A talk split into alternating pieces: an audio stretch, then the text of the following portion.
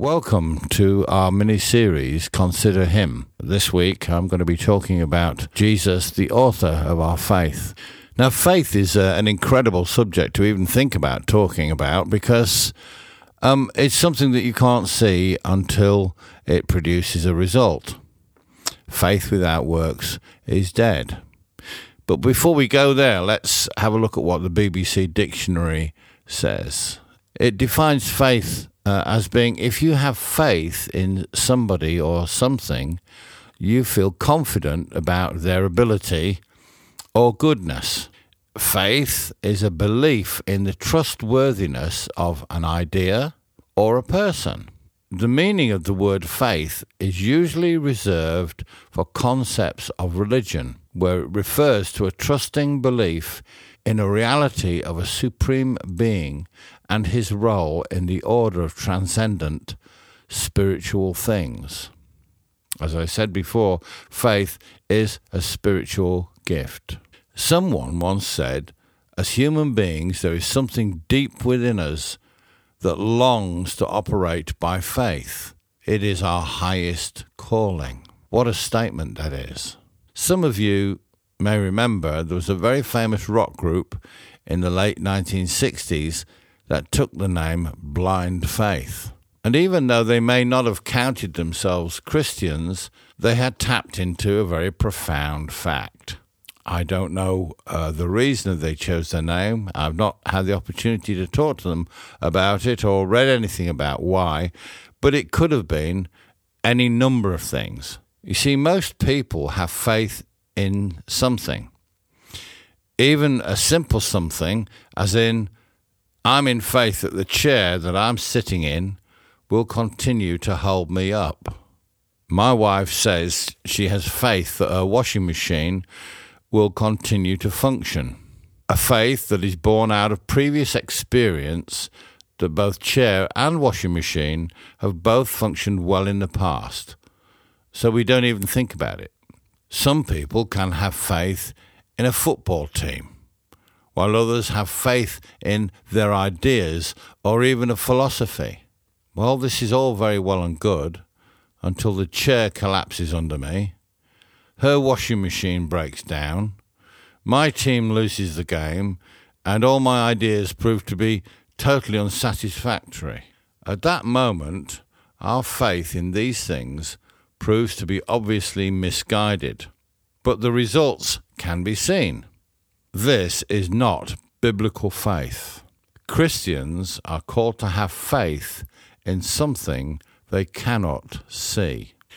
Biblical faith, as described in Hebrews 11, verse 1, tells us faith is being sure of what we hope for and certain of what we do not see.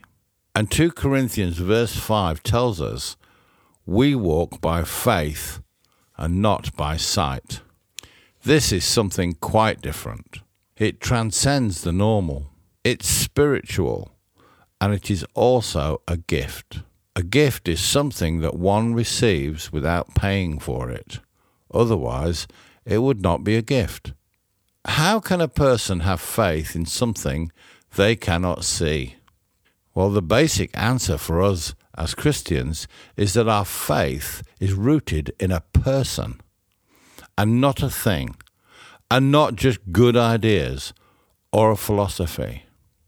That person is described in Hebrews chapter 12, verse 2, which tells us, Let us fix our eyes on Jesus, the author and perfecter of our faith who for the joy set before him endured the cross and sat down at the right hand of God the Father. Romans chapter 4, verse 5 says, If one has faith in Christ, one is counted as righteous in God's sight. So we can see how important faith is, and to understand faith, I'd like to talk a little bit about a very, very great prophet and teacher of the 16th century called Martin Luther. Dissatisfied by some of the teaching that was around at that point, he discovered after intensive study of the Bible, that it tells us the just shall live by faith. This is in Habakkuk chapter 2, verse 4. And reading it and believing it, he dedicated the rest of his life to upholding that truth. And he suffered for it too. He was excommunicated from the Roman Catholic Church for his beliefs, but it brought the church out of the Dark Ages when priests were selling indulgences, mainly to get money for the rebuilding of St. Peter's Basilica in Rome. In 1516 and 17, Johann Tetzel, a Dominican friar and a papal commissioner for indulgences, was sent to Germany by the Roman Catholic Church to sell indulgences to raise money to rebuild St. Peter's Basilica in Rome.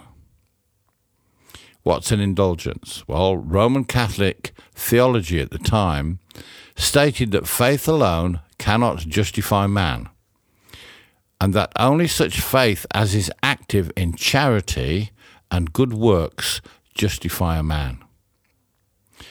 It further stated that these good works could be obtained by donating money to the church. Luther violently objected to a saying attributed to Johann Tetzel that, as soon as the coin in the coffer rings, the soul from purgatory springs insisting that since forgiveness was God's alone to grant, those who claimed that indulgences absolved buyers from all punishments and granted them salvation were in error. Christians, he said, must not slacken in following Christ on account of such false assurances. Hebrews 2, verse 4 tells us the just shall live by faith. Justification is a word we hear occasionally in church circles, and I was surprised to see that the BBC dictionary does not give a very satisfactory definition of the word. What it means, actually, in spiritual terms, is if a person is justified, it is just as if they never sinned in God's eyes. Many people have said to me, I have not the faith to become a Christian. They're quite right. Presumably, if they had the faith, they would be. But the gift of faith comes by hearing the word of God. Jesus was fond of saying, You listen, but you do not hear what is being said. So, how can we have faith in something we cannot see? How do we get it? Three sources. Number one, the Word. Romans chapter 10, verse 17 says, Faith comes by hearing the message, and the message is heard through the Word of Christ. Matthew 28 says, I will be with you always.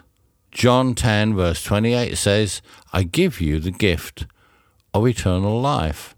And Romans 6:23, that very famous verse, says, For the wages of sin is death, but the gift of God is eternal life in Christ Jesus our Lord. How do we know that we're believing the word? I was asked very early on by the person that led me to the Lord, Do you believe that Christ was the Son of God? I said, Yes. And he said to me, What difference does it make to your life? And at that time, not being a Christian, I had to say, Well, it doesn't really. And he said, Well, you don't really believe it. You see, because faith is a doing word. It's something that you have to follow. Once you believe, it changes your mind. And so when you hear the word of God and you choose to believe it, it does change the way you live. Secondly, the work of Jesus. In John 10:37 and 38, Jesus said in answer to his accusers, "If I do not do the works of my Father, do not believe me."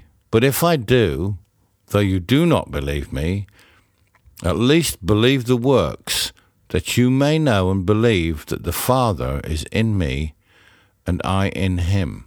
Jesus is saying, believe the healings, believe the miracles, believe that people were raised from the dead, and believe the ultimate miracle Jesus died on the cross and was raised to life in three days. John chapter 3, verse 16 says, For God so loved the world that he gave his one and only Son, that whoever believes in him should not perish, but have eternal life. In other words, God loves us and died to prove it. 1 John chapter 3 verse 8 tells us, For this purpose the Son of God was manifested, that he might destroy the works of the devil. Number 3. The witness of the Spirit. Hebrews chapter 10 verse 15 says, But the Holy Spirit also witnesses to us. When we receive the gift of faith, the result is that you know in your knower, your, your spirit. You can now believe and see, whereas it was very difficult before, impossible. The apostles asked Jesus for more faith. Lord, increase our faith, they said, Luke 17 5 and 6. And Jesus told them that they only needed a very small amount to see the miracles and to see the kingdom. Faith as a mustard seed, he said, which is the smallest of all seeds. And he told them that our faith overcomes the world. That's in 1 John chapter 5 verse 4. So dare we ask for more? Does God want to give us more? Hebrews chapter 10 verse 22 says, "Let us draw near to God with sincere hearts in full assurance of faith." Join me next week when we will continue our series, Consider Him. In the meantime, God bless you and be kind to each other.